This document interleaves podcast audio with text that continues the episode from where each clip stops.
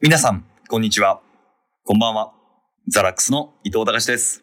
お会いナイトの拓也です。池袋 FM とお会いナイト FM がお送りするムーブメントラジオにお会いナイトでしょお会いなんでしょう。ちょっと伊藤さん最初言って気持ち悪くて笑ってしまったんですけども。う。だしょう誰が台本書いたんですか こあれあね。自分自分ですねいいじゃん。しょうがないでしょだって。いやはい。これちゃんと読みました。読みはい読んだけど、あの、台本書くのにいつも迷ってて、はいああした方がいいんじゃないか、こうした方がいいんじゃないかみたいな、変化球を結構つけたがるんですね、自分ね。まあまあまあ、気持ちはわかりますよ。でしょで、その変化球ってうん。実際大事なのかなって思ってて、難しいね、その話は。で、結局自分の型が決まってないうちに、うん。その、あああした方がいい、こうした方がいいって、うん。リスナーの皆さんどうなんですかついてきてくれんのかねいや、それもだからやっぱ変化球は使い方っすよね。もちろんいらないわけじゃないけど、はいはいはそのちゃんとストレートにこう、慣れた、後の変化球だからこう、うまいこと聞いてい。くるわけであ。あ、なるほど。今変化球投げたらあれか、デッドボールになっちまうってことだし、その変化球とも気づかれないまま終わる。なんか変だなっていうだけで終わるっていうのが、あ一番こっちもきついから。 あ、あいつ冒頭してんぜ、みたいな感じになっちゃうってこと、ね、そうそうそうそう。だからストレートはストレートで、はいはいはい。ちゃんと作らないと変化球の意味もないというかああ、なるほどね。ちょっといろいろやりたがりなんでね。ね。うん。じゃあもうちょっと経ったら変化球ガシッとね。そうですね。その変化球界がいつ来るのか知りませんが。カーブかけてあいつ直角に曲がってんぜ、みたいな感じの変化球を投げるんだな。おお。そういうやつねもすごいですよ、それは。いい、いいね、はいい。いね、いいね。皆さんお楽しみに。よし。じゃあ今日はストレートに行ってみましょう。今日はね、はい今日ちょっと2人ですけど、ストレートで行ってみましょうそうか。ひばりさんは休みだしね。お休みですけどね。はい。じゃあ今週も頑張っていきましょう。おいおいないと FM。ムーブメントラジオ。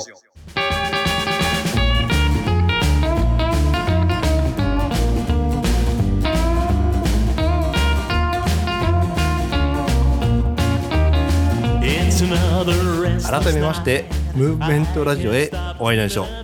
今日ね、久々にはい。あの自分で料理したんですけども、おう。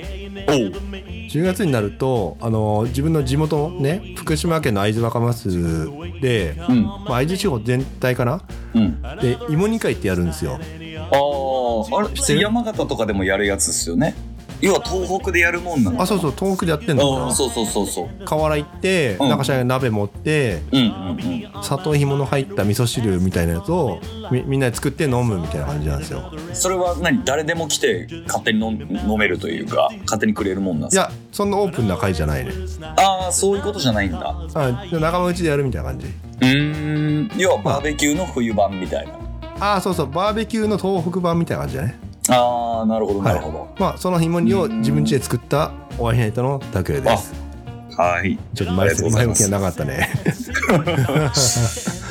僕は、あのん、料理は割と普段からする方なので、あそうなんだえええええー今夜の晩ご飯何にしようか考えているほうザラックスの伊藤隆ですあまだ飯食ってないのあ飯食ってないです僕はあらーそうなんですあそっかいちょっとその芋煮の話させてくれあいやいやちょっと気になる気になるいいうんなんかね、うんまあ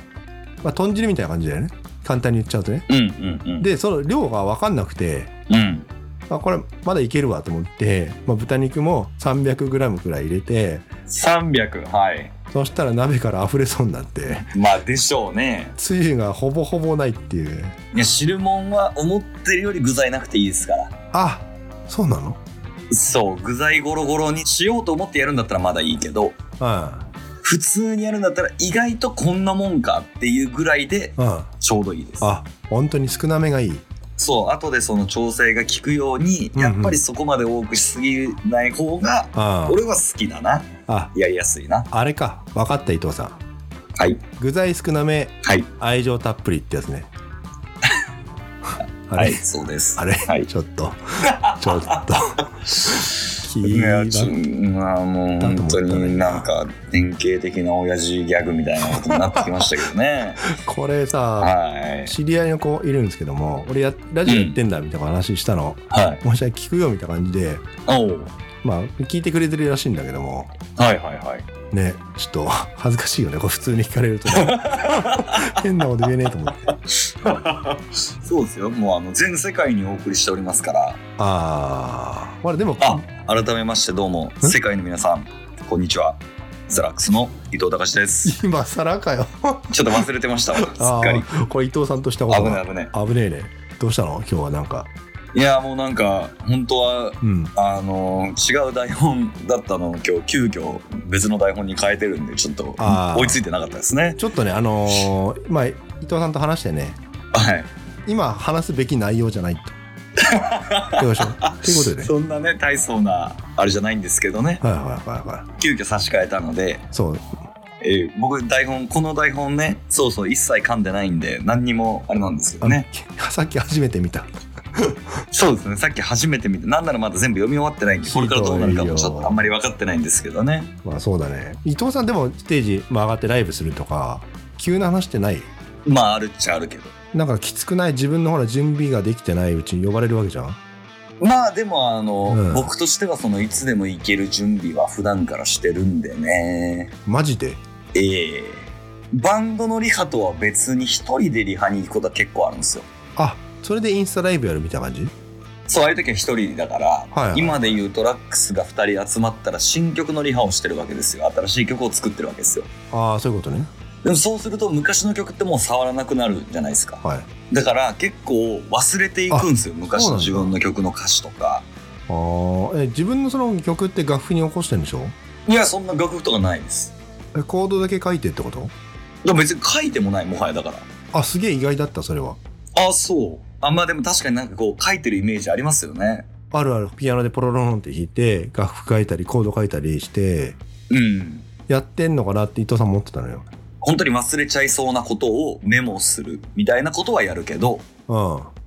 まかなコード進行とかメロディーとかは別に何もどこにも書かないし、んあそうなのよく覚えてんねそう、だから忘れちゃうんですよ。ああやっていないと。でもそれでほら一曲作り上げるわけじゃんうん。すげえなそうなんですよ。実はその、そのぐらいの話っす。えみんなそうやってんのいや、だから楽譜読めない人はそうやってんじゃないまあだからメモする人はいるでしょうけど、その、例えばコードだけメモするとかはあるんでしょうが、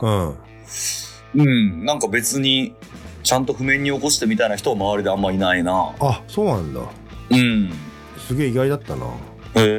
ー、あ、そう、まあでも確かにね、なんかこうんう、バーッと紙広げて、そうそうみそたいうなイメージはあるか。そうなんか俺中国の時ば裏版だったんですけどもうん。楽譜見ないと全然曲弾けないわけよ確かにそういう部門という かね、そういう人らはやっぱりその楽譜ありきそうだねでしょうけどそうね。そうそうそう結局でもそれは本番でも見れるからじゃないですか。あ確かになんかライブで伊藤さんも楽譜見てないよねその弾き語りとかってなったらまたちょっと種類は変わるけど、うんあその立ってバンドで演奏するっていう時に俺は譜面をなるべく見たくない。そうなのだって見るべきはお客さんなわけじゃないですかおーかっこいいこと言うねいやでしょ確かに普通に私の目を見ててほしい伊藤さんえそうそういう感じねうん例えばねああでもそういうことでしょそのボーカルなんだから俺はそうだね顔見て歌った方が伝わりやすいはずそうっていねうそうねうんだし単純にこう普通に見ててもうんうんなんか「えあいつ楽譜見てんの?」みたいな歌詞見てんのってなったらやっぱ俺はちょっと冷めるなあとやっぱりもうちょっと単純なことをっていうか真面目に言えばうんその次に何かじゃあトラブルが起こりましたとかああ何かがありましたっていう時にやっぱ初動が遅れるっていうかあーあ分かったそれはい台本を一字一句読んでたら話のなんか別なふ方に振った時にさ対応できなくなっちゃうっていそうねそうそうそうそうそうそれに集中しちゃうとやっぱりそのはいはい他に行けなくなるからそうね原稿読んでるわけじゃないしねそうそうそうそうあーあじゃああれかその「お会いナイト」の台本と同じじゃない今そういう意味だとそのまあね皆さんはその「お会いナイト」の台本がどこまでのものかっていうのがあれですけどはいこれでも書きすぎ嘘その台本っていうものにあんまりそのうんうん執着がないというかなるほどあのこれちょっとねねリスナーの皆さんにちょっと聞いてほしいんですけどもはい あのーお台本書くじゃないですかもう私ねはいはいはいすげえ、はいあこの台本絶対面白いわと思って書くわけですね何分もかけてね。はい。 2時間かかるよね一つのあ台本書くーのでにい一本の台本でそう2です時間かかる。かかはるい。でこういうふうに。にいいかなとか何回も消したり、うん。伊藤さんの性格とかひばりさんの性格を入れると、うんあやっぱこここういうふうにちょっと言ってもらった方が楽しいよねとか、うんうんうんね、リスナーの皆さんこういうふうな顔で、ね、聞いてんのかなみたいな感じで、うん想像しながら書くわけですよ。はいはいはいね伊藤さんとひばりさんが全然違う話すんじゃんはい はい。おーおいってなるんで すよね。あのね、それに関しては、うん、えー本当にすいません。全然結果オーライなんだけども、うん、 これね、皆さんにちょっとその口頭で説明するのが難しいんですけど、あ台本の中身をねそうそう、表みたいになってて、あそうね一番左の縦が大きなジャンルというか、例えばオープニング、メイン、はいはいはいエンディングみたいになってて、うんうんうんで、その中段の縦が、うんえー大体の分数。うんで、一番右側の縦枠に、その、ここでこんなコーナーの振りをしてくださいとかっていうのがこうバーッと書いてあるんですよ。そうそう書いてあるそれの、もう一番左側だけでもいいと思う。あオープニングで2分、メインで3分。で、あーテーマはこれあぐらいで、ーねいけんじゃないのかな一回ぐらいそれ試してみてもいい気がするな。あーそううん。あーでもねちょっと皆さんこれあれなんですよ目安の時間ね例えば今メインの話が2分なんですよね はいまあ2分とか3分なんですよはいはいはい。まあ3分に収まってな いよいつもいつもこれメインの話ねね、 30分ぐらいしてるよそうねさっきなんか偉そうに台本一応ね大まかなの頭に入れてとか言ってますけどそうそうそうそうまあまあ全だ然からそのつまんでくれるだろうっていうねこっちのおごり高ぶりもあるからやっぱりあーでもねいっぱい喋ってほしい3分と言わず30分とか1時間でも喋ってほしいじゃあじじゃあじゃあそう言わないいいやじゃあ文句言わないでくだいさいいんだけどうんうんも、結局使うのは3分なんですよね、まあまあまトあータルねは、うんうんでなんでこので3分の枠に1時間の話を入れるかっていうと、うんその一番面白いとこだけを自分つまむんですよはいはいはいそれがなんか皆さんにとって面白いであろう部分をね要は入れるわけねはいはいまはあいそうですねご飯でいうと美味しいとこだけ食べるなちょっとはいはいとんかつの真ん中的なねああ俺端っこが大好きで まあそれはねまあそこでだから伊藤さんのその、ねうん真ん中が好きってやつ俺が端っこが好きうんうんだからそこのやっぱ食い違いがちょっとすり合わせがねそう難しいそうねうん、それ確かにそうそうそうそうれはそうでもやっぱこっちはリスナーの気持ちになって聞かあの編集しなきゃいけないいけないから、そうそうねそうでも自分の多分思惑通りなんかこれ一回も言ったことないですようそう ねあ今日もねもう早速早速長引いてますからねあそうそうそうまあこれはいいんだけどさ、うん、うんまあ、っていうねそうちょっとまあそんな感じなんですよねというわけで、はい次のコーナー行っときましょうかパーソナリティセレクションですかはいあコ早いーナーというコーナーはこれしかないですけど ねえええあとあれポッドキャスト二度手間トークねえああ二度手間トークねあそうもうついにこれ公式の呼び名になったんですかいやもういこれだ伊け藤さんが二度手間トークって言うか らもう二度手間トークでいいよみたいな池袋 FM で聞いてる方ちょっと分かんないんですけどもうんうん曲流れるじゃないですかねうでポッドキャストでそれ流せないんですよ、んねちょっと大人の大人の事情でねそうそうそうじゃあその分何していくかっていうとうん実はポッドキャスト限定トークがあるんですよ、はいはいはい、ね、で伊藤さんはそこをはい二度手間トークと呼んで いる、ひどい話ですいやねあのねこれねん実は俺最初勘違いしててあはあは全部取り終わってからそこの部分だけ別で取るんかなと思ってたんですよああーそういうことねそうだから俺は二度手間だと思ったんですよああそういうことかそうそうでもなんかそのさらっとそのままうんうんうん曲流してる間じゃあ今から曲流れますっていうタイミングからそのままね実は収録してるわけじゃないですかそうっすポッドキャスねそうトはそうっすねそうっすねそうだからその別に二度手間でもねえやっていうことに最近気づいたんですけ気どが はいはいはいそうまあだけどそのなんか二度手間ですっつって、いや二度手間じゃないですよ伊藤さんみたいなのが、なんか好きだったから続けてるってだけでうんそういうことうん、あの本当はもう二度手間でもないんですけどね、あああまあ編集する手間は二度手間なんだけども、あ確かにーねまあまあじゃあじゃあいいか、 まあじゃあいいかじゃあいいかまあじゃあポッドキャストでは流れませんけどそうねここは私がセレクトさせていただこうかなと思うんですけどお最近私はさらば青春の光というお笑いコンビにハマっておりまして、はいえーまあ、曲の詳細というかは、えー二度手間トークの方でお話しするんですけ ど、えーそのさらば青春の光の森田哲也っていう人が、うんうんえー歌ってる曲がありますんで、い今日はちょっとそれをご紹介したいと思います。チュロスで Take It Easy。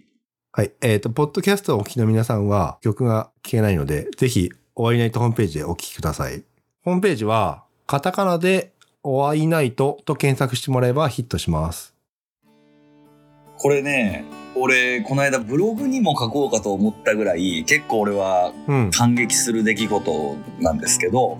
え、なになにその、さらば青春の光の森田っていう人が、うん。えー高校の同級生がやってたバンド、はい。これチュロスっていうバンドがいて、はい。それの曲をラジオでちょこちょここう歌ってるんですよ。えー。まあそれギャグとして、チュロスの名曲 Take It Easy 知らんのみたいな。いや、そんなもん知るわけないやろみたいあな。あ。はで、その知らん知らんって言われてんのに、はいはいそのめちゃめちゃ曲覚えてるから、その割とうん、ずっと歌うみたいな、サビをバーッと歌うみたいないはいはい。その毎回のやりとりがあって、はで、それが、えっと、半年ぐらい前にい。、はい。大手のメジャーレコードから話があって、森田がボーカルで、それをちゃんと録音しませんかと。はい。で、ちゃんと販売しませんかみたいな話になって、はい。その森田が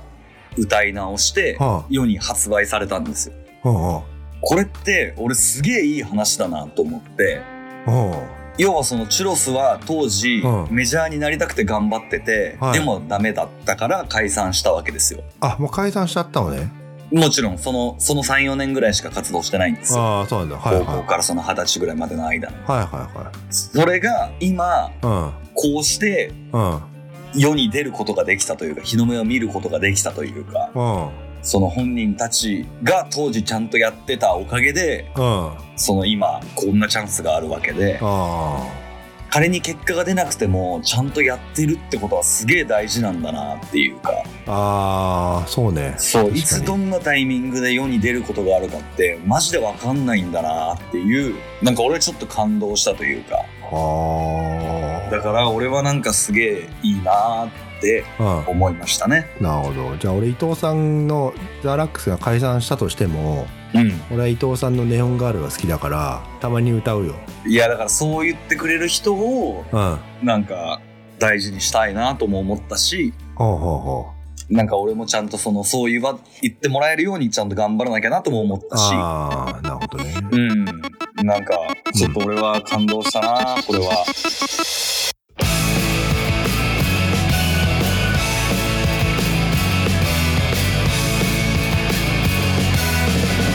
あの子18だった二重離れた彼氏がいた素顔なんて誰にでも見せないよって笑った青いネオン管の下で「今夜君は誰を待つの」「人混みを避けるように」「雑居ビルに溶けてった」「流れる窓に映るのは」「不意に見せた横顔と」「ちょっと明るい髪」大きな黒いバッグその一つ一つが痛いほど I feel blue ママの顔も忘れたしパパなんて捨ててやったって何もかもつまらないねと笑顔でつぶや